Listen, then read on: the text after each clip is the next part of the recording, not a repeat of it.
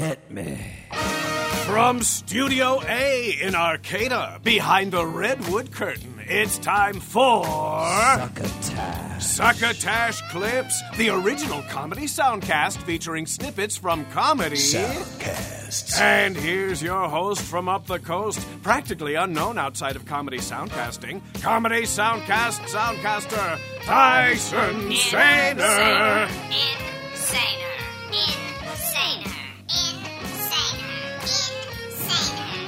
Saluton, it is I, Tyson Sainer, your audio tour guide, or something like that. Come with me, won't you, as we explore assorted points of interest in Soundcast land for the next hour or so. I've got some good ones for you. There's clips from Launch Left, Raised by TV, Whiting Wongs, Doughboys, Wife of the Party, and The Movie Court. In addition, we have a single shot of Raging Moderate Will Durst's Burst to Durst, a classic Henderson's Pants ad, and a couple of shoutouts for good measure. It's a pretty decent lineup, so let's get cracking. Our first offering tonight is the soundcast from Starburns Audio Launch Left, with hosts Rain Joan of Arc Phoenix and Moon Unit Zappa. They kicked off their first episode on October 31st, 2017, and have been putting out content since then. So if you go to starburns.audio forward slash podcast forward slash launch left, the description on the page will read Rain Joan of Arc Phoenix and Moon Unit Zappa interview extraordinary minds, mavericks, and pioneers in their unique fields. As two women from artistically uncompromising families, Rain and Moon celebrate nonconformists who achieve success by doing it their way and support, quote, left of center, unquote, emerging artists. That is to say, the show features established musicians promoting or curating less mainstream musicians. Their guests are referred to as curators, and in this clip from December 26th of 2017, the curator is none other than Moon Zappa's brother Dweezil Zappa, who gives a humorous lesson in tritones. And what did what did you bring today? What guitar is that? This one's a custom made one. A friend of mine, uh, he has a company called Echo Park Guitars, and uh, he used to be located out here in Los Angeles in the Echo Park area, but uh, he moved to Detroit. And this, this particular guitar is made out of um, Korina, which is not the normal wood for this style of guitar. So it's, uh, he had old stock Korina, and he put this nice guitar together. It's uh, it's got a really cool sound to it, and it's um, it's fun to play. So uh, I've been working it into things and gonna bring it on the road as well. Should we have him play something right away? A little something? Sure. Play something. I don't have any prepared songs for you, but Oh, you I can. don't? Uh, no, but I, I could I could play. Um, Just show off some of your like licks. oh, show off some show licks. off. Just show off. Well, here's here's one thing. Here's here's like a I little. You can always play a G chord if you want or something. Yeah, here's, here's a little mini music lesson that um, that I'm sure you guys uh, will be able to to get the the clearance for um, because it'll it'll turn into something you'll see in a moment. But ultimately, there's three things people hate uh, when they hear music.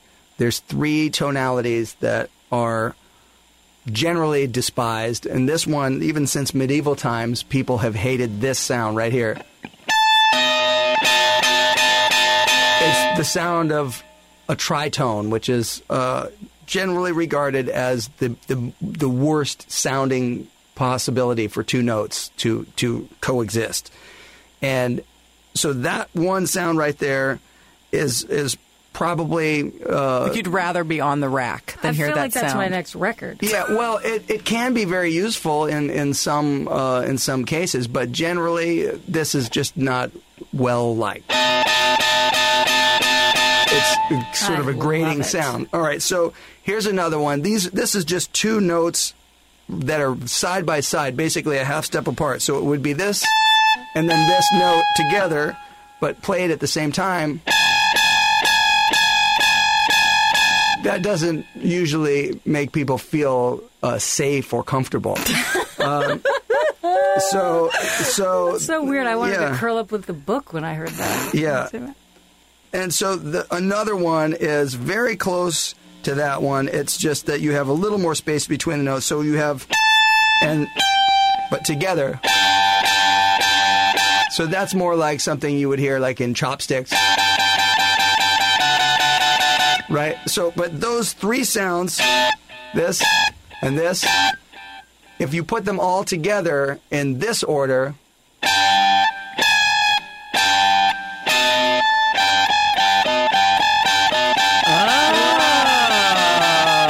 sounds good. Interesting. Wow, Zappa Twilight It's Zone. all the three worst possible sounds put together in one song, which is very humorous. Uh, And it's such a uh, memorable uh, song. You can, I mean, it's Yeah. unmistakable. That's Yeah. Can anyone and- do Rod Serling's voice now? To after welcome to the Twilight Zone. yeah, so he's good, uh, yes. he's really That was uh, Moon doing that. yeah. Just kidding. yeah, but but that's the kind of thing that uh, there is a sense of humor in music in ways that maybe people don't realize. So that right there, the composer probably was thinking, you know, what would be hilarious? Let's just take the worst sounds possible and make it the theme song for this show. Like everything that makes you as uncomfortable as possible. Who was that composer? I'm. I don't Anyone know. know? Um, I. I, I w- Now I'm curious to see what Yeah. else he, he did. I'm Yeah. not Mr. sure who or it- she. Yeah. It's possible it was the same guy that did the music to Psycho, which I think was Bernard Herrmann. How but does I- that go? Oh no, we can't do Yeah, that. well- or but I that Dream of basically- Jeannie. That just had the same kind of thing where it's like, right. You know, Right. whenever there's the the It knife. was Bernard, by the way. yeah. According to Brendan in the uh, control room, he's he's put up a note. for Bernard us. Sherman or Herrmann, he did uh, Twilight Zone as well. Interesting. Pretty sweet. Now, there's quite a bit more in that interview, uh, both of musical demonstrations and also there's a kind of an impromptu jam session that unfolds. You can listen to more of Launch Left on iTunes, Stitcher, Podbay, and iHeartRadio. And of course, you can go to their home site on Starburns Audio at starburns.audio forward slash podcasts forward slash launch left. Among my favorite improvisers that I hear on soundcasts, such as Scott Aukerman's Comedy Bang Bang and Matt Besser's Improv for Humans, are Lauren Lapkus and John Gabrus. They have a podcast together. It's called Raised by TV. The first episode debuted on October 8th, 2017. And if you read the description on Art19 or Earwolf, you'll learn when John Gabrus and Lauren Lapkus were growing up, they watched a lot of TV. Like a lot of TV. Now, adults with minds hopelessly warped by television, they've come together to indulge their shared obsession. On Raised by TV, John and Lauren revisit the best and worst TV of the late 80s and early 90s, everything from game shows and TGIF to Oprah and cereal commercials. This clip is from episode 8 from December 27, 2017, from an episode called Sketch Comedy. One, two, three, four, five, six, seven, eight. Arthur, Belky, Urkel Nickelodeon.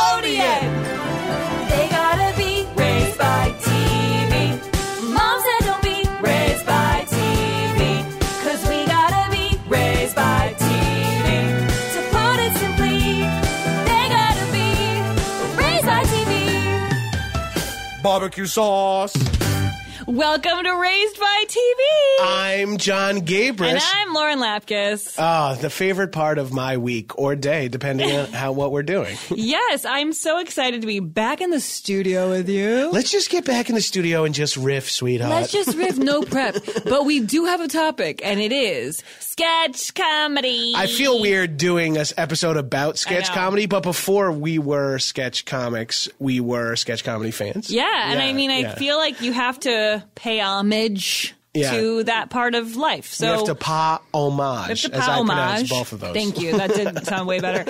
Um, but yeah, I mean, obviously, we grew up watching a ton of that shit and made us want to do this, right? Uh, of course, of course. I feel like you don't get through an interview with uh, Marc Maron or any other comedy without saying like, "I stayed up late watching SNL." I know, I know. And I'm beginning to think that you know, 75 percent of the world did that, even Right. it, but it. 95 percent of comedians did that. so they act like it's their special thing they did, but it was like, yeah, everyone was doing that. yeah, I think like eight of my closest friends stayed up to watch SNL too, and I'm the only one that's a comedian out of them. Yeah, I do think in my group of friends, I was like in elementary school. I was kind of the only one doing it because I knew I had or of my friends because I had a little like reference base that they didn't have really. And what was that? Like just from SNL, like characters and stuff. Oh, like oh, okay. I would like I was obsessed with certain people and would do like bits that I liked, and it was Oh, like yeah. People didn't really know it.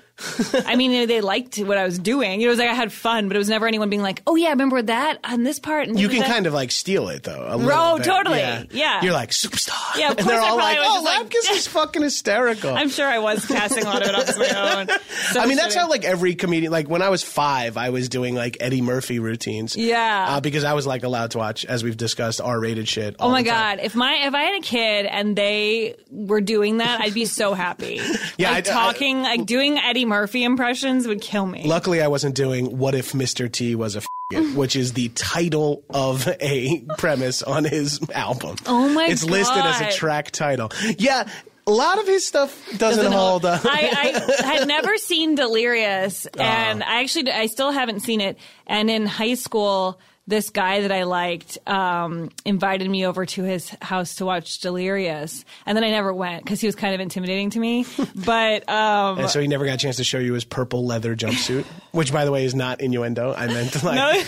I always forget he wears purple in one and red in the no, I other. think he's red and Delirious. I and think. raw and raw is purple. Yeah, maybe I- I'm mixing up. But anyways, I I turned it on recently, and it was like the mo- like, every like joke was the most offensive, gay Oh yeah, bashing yeah. sort you of can thing. get AIDS on your lip. yeah, it was fucking ridiculous. I mean, But then there's the all the shit about Umfufu and uh, I'm sorry, not Umfufu, uh, Aguni Gugu. Umfufu is raw, and then also uh, GI Joe swimming underwater, going to find out where the bubbles came from. It's a whole routine about him and his brother What, farting? Yeah, and he let out a fart, a fart in the bathtub. Like, ah, Eddie Murphy. I'm gonna. I should not be doing No, it's a fine. problematic impression, but that's what Eddie Murphy sounds like. no, that's exactly how he sounds. I'm sounds. not doing every black person alive. Now it's I've getting learned- weird. Yeah, now it's getting weird because now I'm doing every black person alive. Well, wait. On this same, I feel like we uh, naturally are going to end up talking about stand up as well because I watched so much stand up growing up and like every premium blend and all of that stuff. I, Oh, on shit. any stand up special I could get my hands on on reruns. Um, Yeah, it's hard not to talk about stand up because like that's what I would really memorize. Like I Yeah. remember when I saw Dana Carvey's Critics' Choice for the first time, I memorized that entire stand up. And now, were you seeking him out? Were you seeking him out because of SNL, or did you? Yes, I think so because I, I think my I think Wayne's World. Mm. I'm trying to figure out the time. I have no idea what the timeline of everything is because even if it came out in that order, I didn't see it necessarily. But you know what's so weird? I don't think of him as being Garth. I think of that as like Mike Myers thing, and then I'm like, Turtle Turtle is fucking Dana Carvey. Oh yeah, Dana Carvey. His best movie is Pistachio Disguisey in fucking Master of Disguise. I mean, he's he was very funny on SNL. I loved um, Church Lady. I I loved Yeah. that. Uh, there were a bunch of things. Franz. Chop and. Oh, and yeah. I didn't even know what that was. That's from and he, he does that in Critics' Choice in the stand Oh, oh yeah, no, I've seen that. I've seen that. Rockers can make Where he's on anything cool. Yeah. yeah, yeah, yeah. He also does a 20 minute bit about the OJ trial, and it's fucking powerful And powerful. timeless. It's powerful. Ew, it's, moving. It's moving and powerful and emotional. uh, is it good? Um, it's really good. The Soundcast season finale posted on January 10th, 2018, and on March 12th at 12 p.m., they announced season 2 of Raised by TV would begin April 11th of 2018. If you like what you heard, all past episodes can currently be found at Earwolf, Art19, and Stitcher. And if you want to reach out to them, you can write them at raisedbytvpod at gmail.com.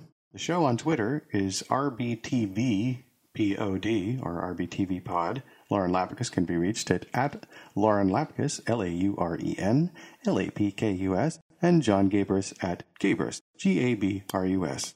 Next up, Whiting Wongs, from host Jessica Gao and Dan Harmon and Starburns Media. The iTunes description reads as follows An honest conversation about race and writing between two people who think very highly of themselves. Dan Harmon and Jessica Gao know they won't solve racism in Hollywood, but they still like to talk about it, sometimes with guests. Now, according to IMDb, quote, Jessica Gao is a writer and art director known for Silicon Valley, Rick and Morty, and Lab Rats. On her Twitter page under the handle at Chairman Gao, Jessica Gao's information reads OK Writer, Corporate, Rick and Morty, Bajillion Dollar Properties, Silicon Valley, Robot Chicken, and podcast Whiting Wongs. The first episode debuted on October 18th, 2017 on iTunes. I've clipped episode 4 titled, quote, They Invented Those Finger Traps from November 2nd, 2017 because it is the first episode that was recorded after people had had the chance to listen and respond to the first three episodes. Um, so why don't we turn it? over? Do, do you want to talk about like your experience, like uh, uh, after the podcast dropped, like poking around the internet? Uh, yeah, um, I think the nice I was very, very hesitant about doing this, but I did go look on the Reddit thread um, after. Well, my my boyfriend was on it, and he and he told me to look at it, and uh, and it was it was nice because I was pleasantly surprised because even though people were disagreeing with me and each other, like I think for the most part, everyone was at least offering thoughtful responses. And even if I disagree with what they're saying, like no one's out out now just being a dick. Like Right. they have whatever reasons they have for disagreeing with uh, each other. And I feel like that's our best case scenario is getting people to talk about this stuff more.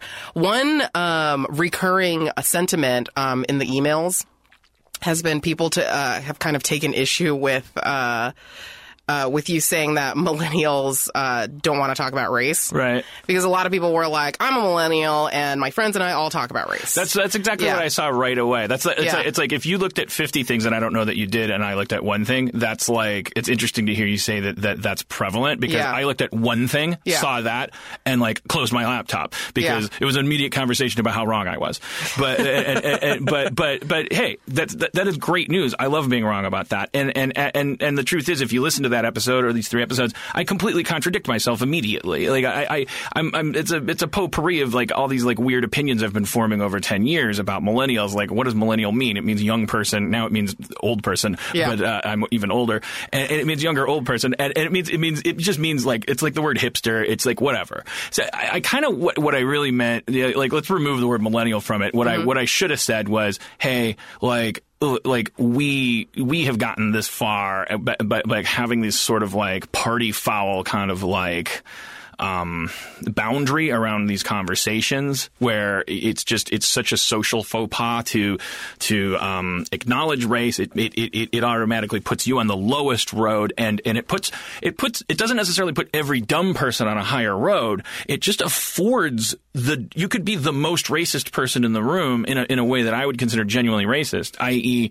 having real actual unconscious like thoughts that need to be unpacked about the inferiority of people who are different from you. Um, and you could easily learn or accidentally stumble into through fear a socially acceptable behavior that will get you through the hippest party the smartest panel you won't be exposed you you know as a person who needs to learn more shit if you just keep your mouth shut whereas if you talk about stuff and ask questions and reach out you you're you're, You're at risk. your chance of Yeah. coming of getting crucified um, increase like by orders of magnitude Yeah, you're basically doing the opposite of that by having this podcast, which is you're you're you're being you're willing to be the lightning rod in the uh, in the pursuit of just advancing the conversation. Yeah, and so I'm sorry, millennials. If you if you sit around and talk about nothing but race, that's great. And I, I, I you're right. I'm wrong. So that's a great example. We whited that wrong. well, I think that I, I mean I think that this is like the wokest generation, but that's also that's uh, here's the thing. It's like I also think this is a very very divided uh, generation, and I think that there are like super woke millennials, and I think there are millennials who don't want to talk about race or just like outwardly are so sick of what they think of as PC culture that they're going the opposite way, which is like I want to get I want to say whatever the fuck I want and I don't care who it offends because I should be able to do whatever the fuck I want regardless of how it affects other people because I'm not a decent human being. And I think another thing is that people are so afraid to be called racist. Like White people act like being called racist is worse than being a victim of racism. Yeah. And uh, and I think that the problem is that people don't understand. And somebody somebody wrote the, wrote in that, uh, and I think this is such a great way to phrase it, which is that racism is a spectrum, and it's not just either you're a good person, you're a good progressive liberal person, or you're KKK. Mm-hmm. Like there's all this middle ground in between that everybody falls under. Yeah, there's Like- a million ways to be racist. Yeah. Yeah. It's a very, I mean, that was kind of the idea of the Pierce character on Community, by the way, was that he was a liberal, like a lot of baby boomers who were at Woodstock and, and things and loved the Beatles and followed them through their sitar phase and therefore understand the idea that equality is supposed to be a thing, but that make their their children cringe because in the pursuit of their of, of their definition of equality, they're saying really embarrassing things and revealing that they still have separate sets of rules for precious black people who they mm-hmm. desperately want to help and see set free. You can find more episodes on iTunes and Podbay. If you are on iTunes and you click the website link for the show, you'll be taken to their site on Acast, which is at www.acast.com forward slash Whiting Wongs. Dan Harmon is on Twitter under at Dan Harmon, D A N H A R M O N. Jessica Gao is at Chairman Gao, C H A I R M A N G A O. And the Soundcast can be reached at Whiting Wongs, which is W H I T I N G W O N G S. Now it's time for our burst of Durst. This one is titled Midterm Malfunctions, in which our intrepid correspondent wants to tamp down the Democrats and their noisemakers, but that's redundant, isn't it? Hey guys, Will Durst here with a few choice words about how the Democrats might want to postpone the celebrations. Yeah, sure, they've had encouraging results in a few special elections and some early midterm primaries, but they are not to be trusted. Donald Trump's approval rating could sink lower than the sewer hose on a submarine, and Democrats still couldn't stir the electorate with a crowbar the size of Idaho. Do not be deceived into thinking that reclaiming the House of Representatives this November is a Kevin Durant fast break slam dunk, because if anybody could blow a lead this late in the game, it's them. They are the kings of accidentally rolling over on the self destruct button. No matter when, who, how, why, or where, they possess the uncanny ability to pluck defeat from the jaws of victory.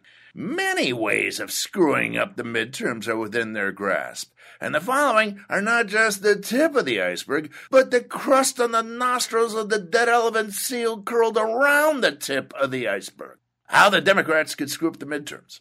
Lousy candidates, and don't forget, their bench is full of them. Horrible timing. These folks would wear a Yankees hat, the Fenway. The entire party pretending to be Republicans with a heart. Hillary Clinton writes another book. Barbra Streisand tries to help. Anthony Weiner gets an early release from prison. Two words Bernie freaking Sanders. The Democrats' insistence on eating their own. Does the term Al Franken have any meaning here? Nancy Pelosi talks for another eight hours straight, causing people to remember, hey, she's a Democrat, isn't she? And finally, an inability to stop worrying about the trivial stuff. No more internal fights over whether the newest presidential rebuke should be printed with green or blue ink. For Succotash, the comedy soundcast, Soundcast, I'm Will Durst. I am.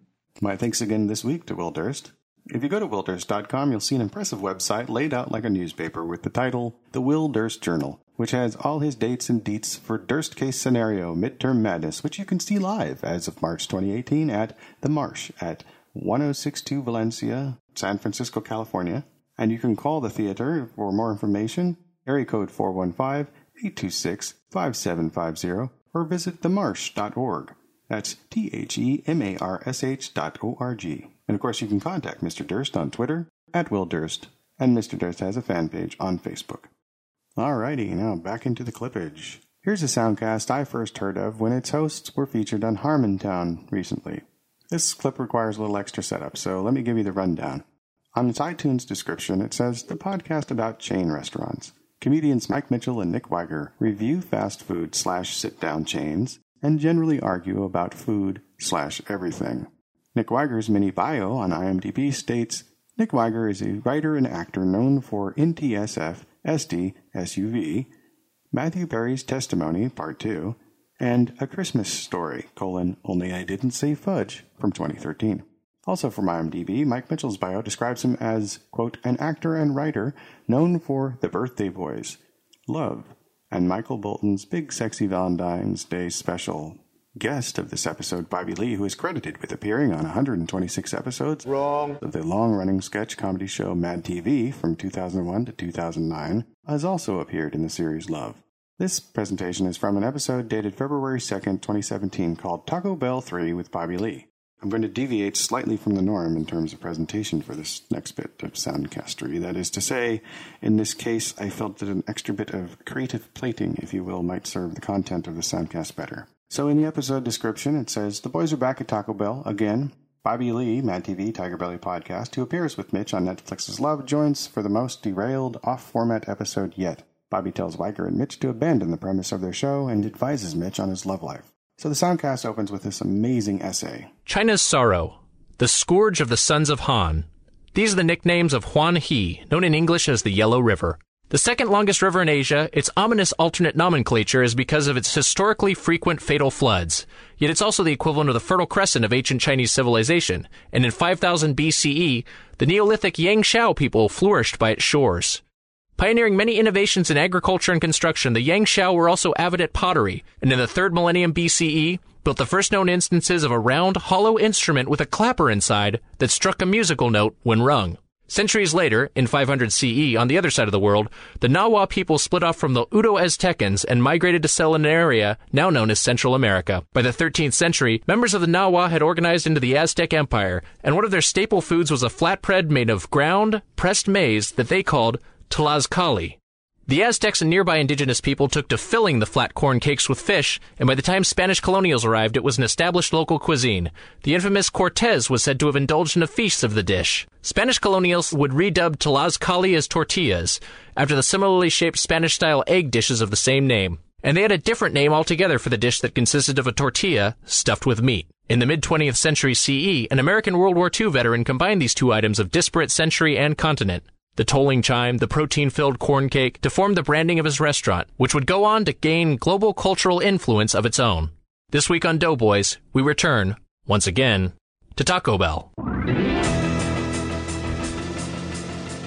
Going forward a bit in time, the overall mood of the episode presents itself. Bobby, so Yeah. you're wearing. A, I have to comment on something. I wasn't going to talk about this, but you you took Yeah. off this very cool leather jacket and you've got a Yeah. Metallica "Ride the Lightning" shirt. Yes. Are you a Uh-huh. Metallica fan? I like the first three albums. I like Kill 'Em All. I like Ride the Lightning. I like yeah. Master of Puppets. Oh, that's Cool. And then after that, I'm just like done. You're not on board with "And Justice for All"?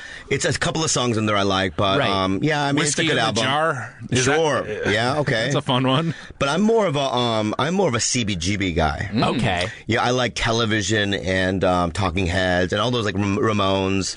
I like that New York scene. I mean, I, I started with the Velvet Underground, and then like people don't people don't know that about me because I'm more of a I'm in a mainstream. I do mainstream comedy. I'm not Sure. like cool like you guys, alternative. I- You know I mean? Cool, cool That's being a euphemism for unsuccessful here. no, but that's what it is. Um, I hey with with the birthday. You know, when the birthday boys were first uh, pitching our show around, uh, we we were working with this guy Dick Blasucci, who was a great guy. Oh, you know, I shit on his uh, in his office. You know that? I did not know that, but he I, he I, I remember him only speaking highly of you. And well, I, I love him, but I shit in his office. like in his office bathroom or no, in his no, office in the office? floor. Why did you do that? Well, two reasons. Okay. Number one, he lied to me. Oh no. Yeah, he. I, he told you it was a bathroom. no, no, no, no. I go, I knew that Jackie Chan um, was going to play be in Mad TV, so I wrote him a letter. I was new on the show. And I Okay. go, please, can I just? I don't even have to have a line. Can I just be an extra? And I wrote him a letter. I, I've never written a letter before. So that's a big deal for me. Right. I barely know how to write. so then I, I put it on his desk. And then I was watching the show months later, and he was on it, and I wasn't in it. Oh, man. And so one day, um, I walked into his office, and Nicole Parker and Ike Barinholtz, Mhm. they were writing a sketch. And um, Ike goes, stick this Tums in your butthole. Stick a Tums in yeah, your because there's like, like a little roll of Tums. Okay. So I normally would go because if I, you know, if I'm not mad at Dick, I'd be like, nah, that's rude. But then I went, oh, okay, you know, and then so I stuck it in, and then something surprising happened. It foamed. Really? Did you know that? No. Yeah, it foamed like a like a mad dog, and it made a noise like, Like you know. externally, you could you could see the foam or just feel it. Yeah, you can feel it and see it. Wow. Yeah. And then, and now everyone's laughing. Like I'm laughing, tears coming on down my eyes. Uh-huh. Nicole and I, they're laughing. And then I try to fart out the Tums because there was like three of them in there, and they had dissolved to like little pellets. But then, so those three came out, and then a shit came out. right. And obviously, like, and then it, it was on the ground. Yeah. And then now we're all. We can't breathe because it's the funniest thing, you know. Oh, And then he walks in and he sees it all. and he goes, "Clean it up," and then he walks out. Wow. I didn't get in oh, trouble or anything. Yeah, so But it's kind of a humorless response, it sounds like.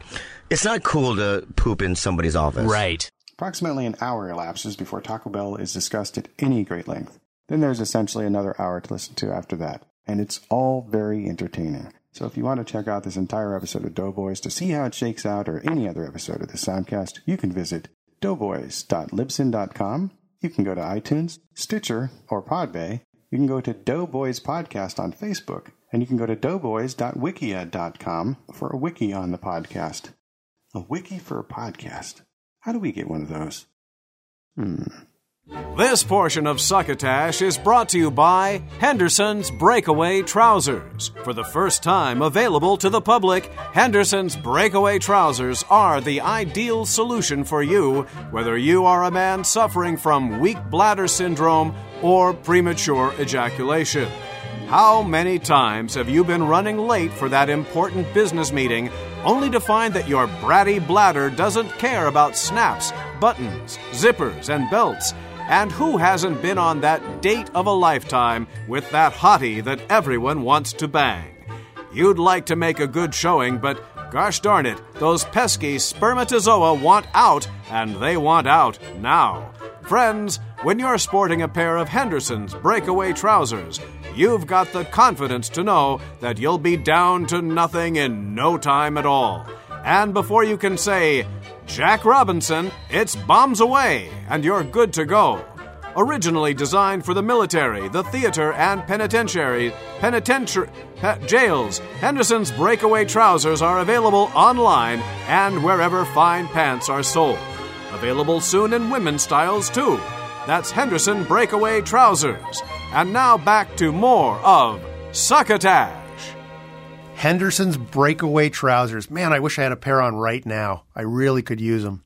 And of course, at the tail end of that, there was the voice of none other than our executive producer, Marc Hershon. Those Henderson's Pants ads are part of what drew me to Succotash originally as a listener of what was a fine program long before I got involved. Next Soundcast up is Wife of the Party podcast. Now, if you listen to comedian Bert Kreischer's Soundcast Bertcast on the All Things Comedy Network, you might have heard his wife, LeeAnn Kreischer, appear as a guest in some of the episodes. On January 31st, 2018, LeeAnn's very own Soundcast dropped on iTunes, and the description of the show overall reads as follows Quote, Wife of the Party, the LeeAnn Kreischer Podcast. Wife of comedian Bert Kreischer talks to friends in the man cave about marriage, family, and what it's like to be married to the life of the party. Now, this clip is from episode 3 posted on February 15th of 2018. And in the description of the episode, it reads I sit down with my friends, Kathy, Tracy, and Margaret, to talk about my dates with Narada, what a pain applying to school is, what it is like to have kids in eighth grade, having the drug talk, and dealing with moody teenagers. What do you think is the number one stress for your daughters right now at 13? What do you think is the number one thing that stresses them out? Oh gosh. um, time maybe homework. You know, time management. Yeah. Too much. Those damn cell phones.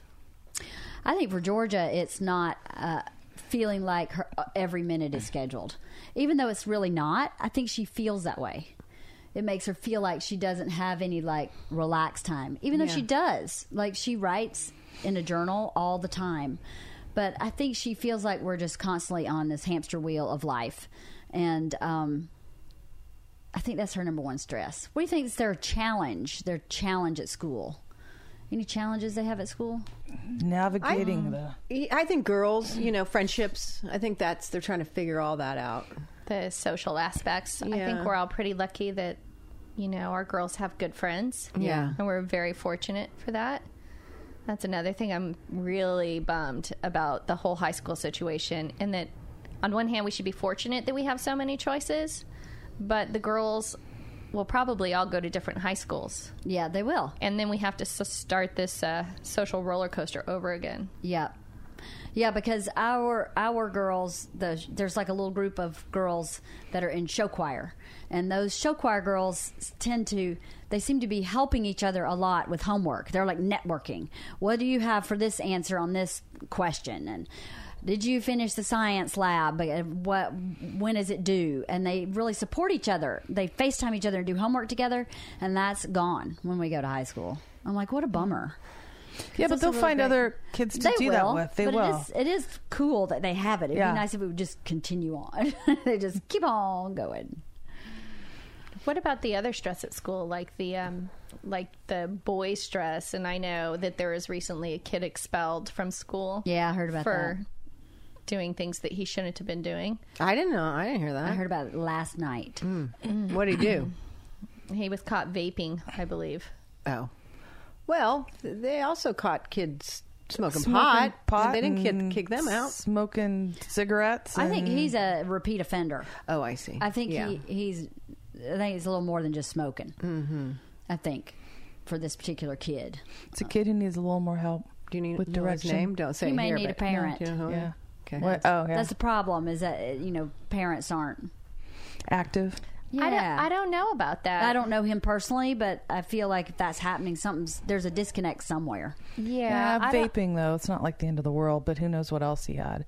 Well, yeah, and who knows? I, I mean, I don't know. I don't know him, him personally. I don't know his parents, but I mean, when you pull in a larger socioeconomic group, you've got all the all the different types of people from all the community. You've got you know parents. Remember when Xander went there, he's coming home going, "Mom, what's this mean?" I'm like, "Where did you hear that?" Or, "Mom, did you know this show? Why do you know that?" You know, these kids are exposed to more. We have our bubble. We're all super active parents. You know, for the most part, we know what our kids are watching and doing, right?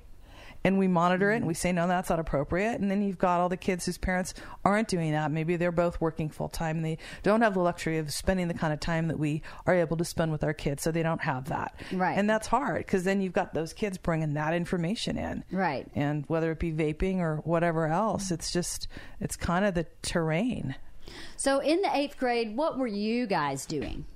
Any bad behaviors from you guys in the eighth grade? the kids aren't going to hear this, are they? No. not, unless, not unless margaret plays it for them going to school right? Benny wanted to listen, and I thought, well, He maybe we did. should ask. Ah, except he for was the really beginning. excited. He really wanted to know all about the, what was going on. That's today. cool. The Yeah. middle of it's probably a little more appropriate than the beginning because Yeah. Mm-hmm. Sandy's talking about the microphone as as right other things genitalia. Yeah. So. Uh, Tracy. so, uh, Just once. yeah, I, I know. I know. It's a repeat theme. It's it is kind of phallic. come on it's in your face A little bit phallic. Bad behavior, eighth grade. Yeah. Yeah. What was your bad behavior? Well, I'm not gonna say, but Why? you know, I, I you know, I don't went to a Catholic school, and But do you think that bad behavior would be repeated in your kids?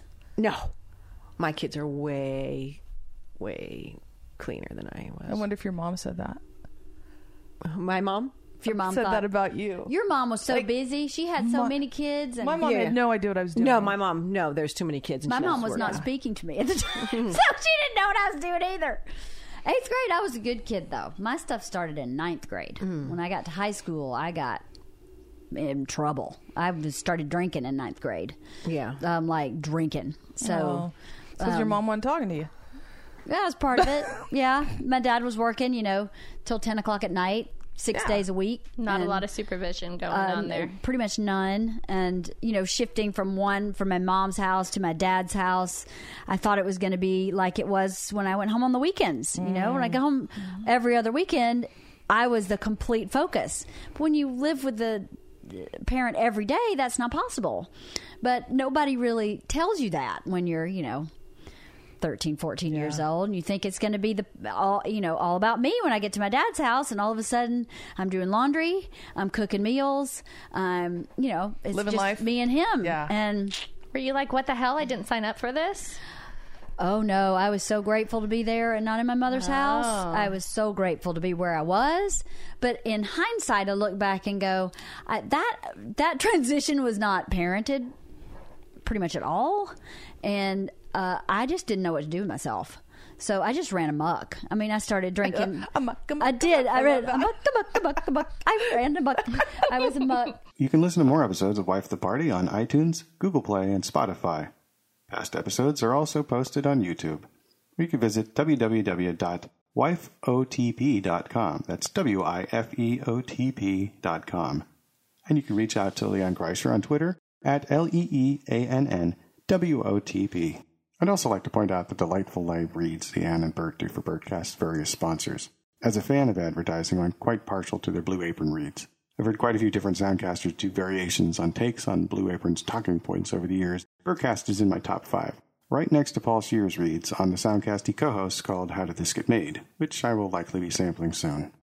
And finally, tonight, The Movie Court. How to describe this one? The description on iTunes says overrated classics, unsung masterpieces, one prosecutor, one defense attorney, and one judge. The podcast that puts the movies you love or hate on trial to decide their fate once and for all. It's a great description. The soundcast is as though each film was on trial to be sentenced to movie jail with amusing results. So the prosecutor, or prosecutor, Krueger, is writer Stephen Krueger. The defense is Kyle Bornheimer. And the judge's name is Ryan, although I can't find any more information on if Judge Ryan has more to his name, or if his name is actually Judge Ryan or perhaps Ryan Judge. No clue.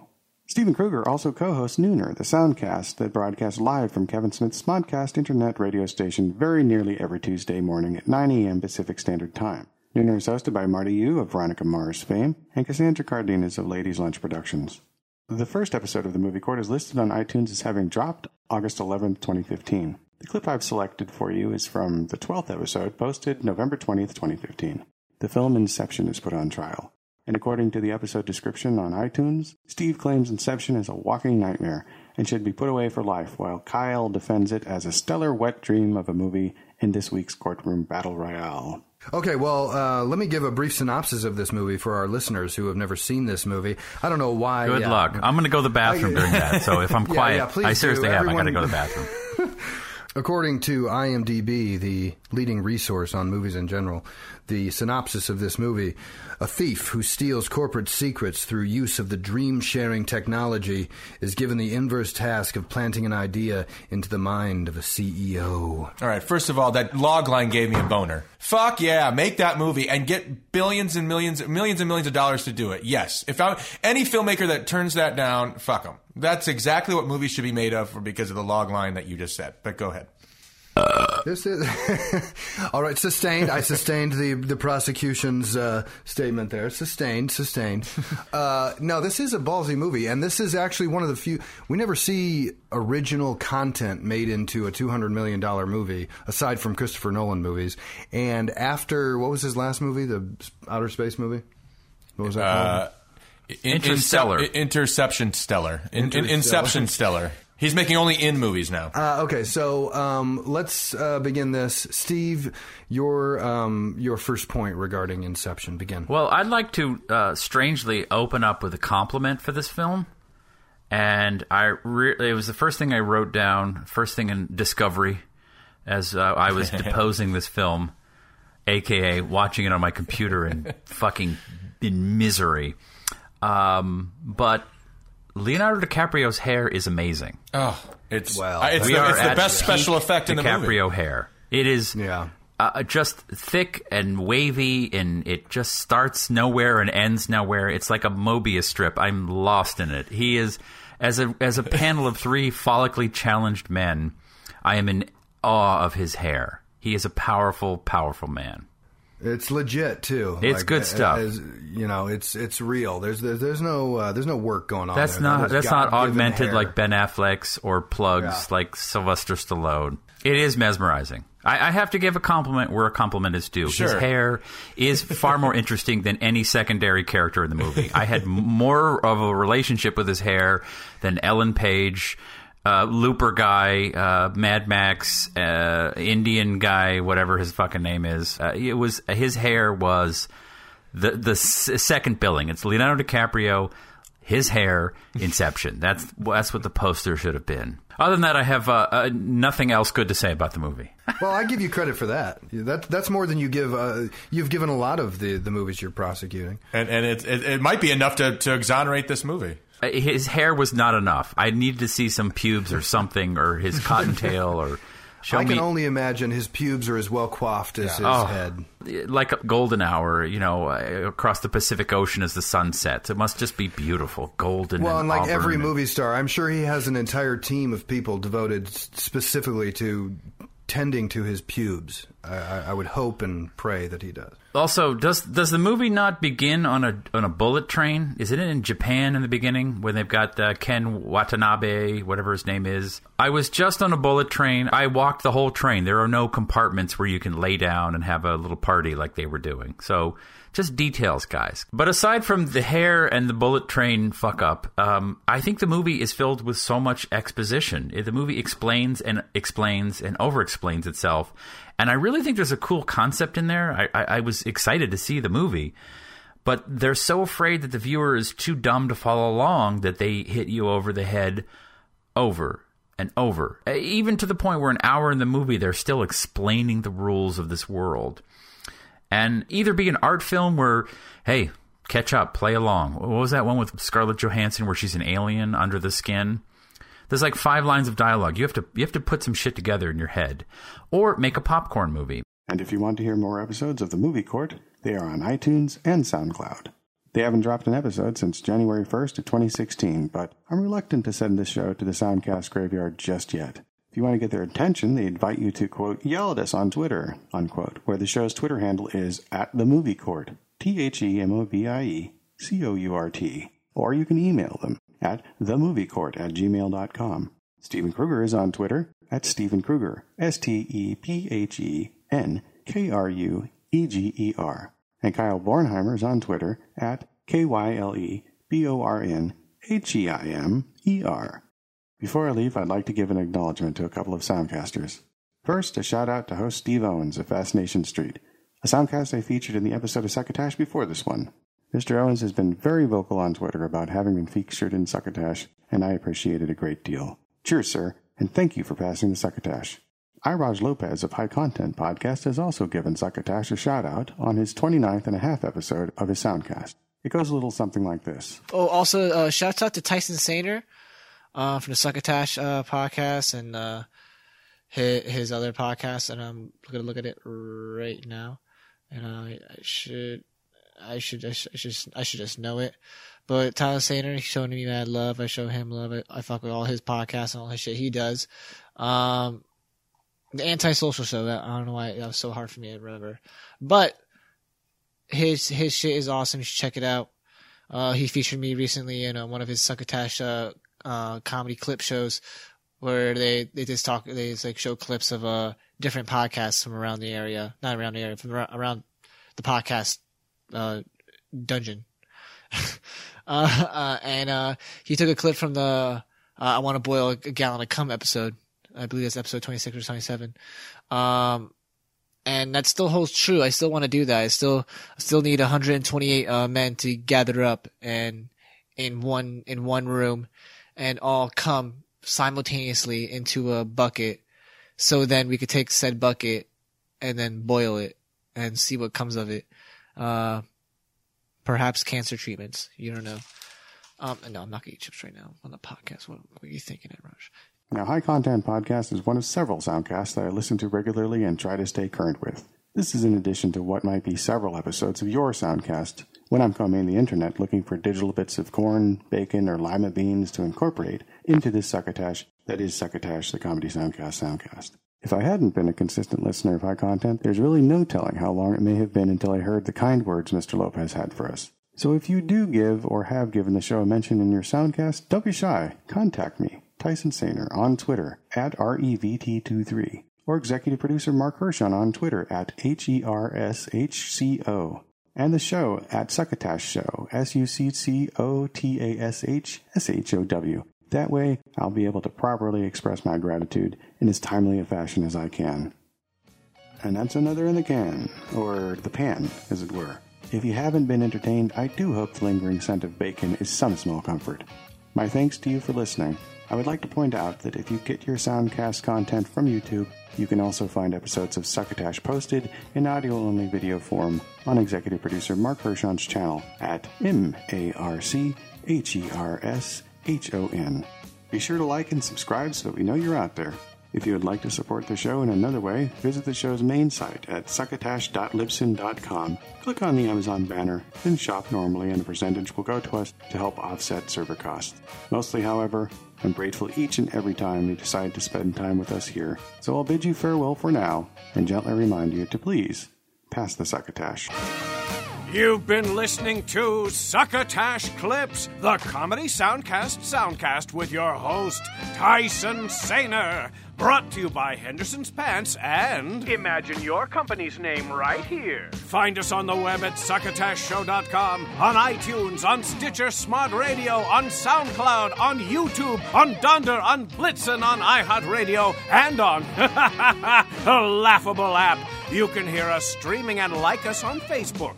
Follow us on Twitter at Succotash Show. Email us at Tyson Sainer at succotashshow.com. or call into the Succotash hotline at our toll call number 818-921-7212. That number again is 818-921-7212. You can also upload clips from your favorite comedy soundcasts directly to us by using our direct upload link at hightail.com slash u slash succotash.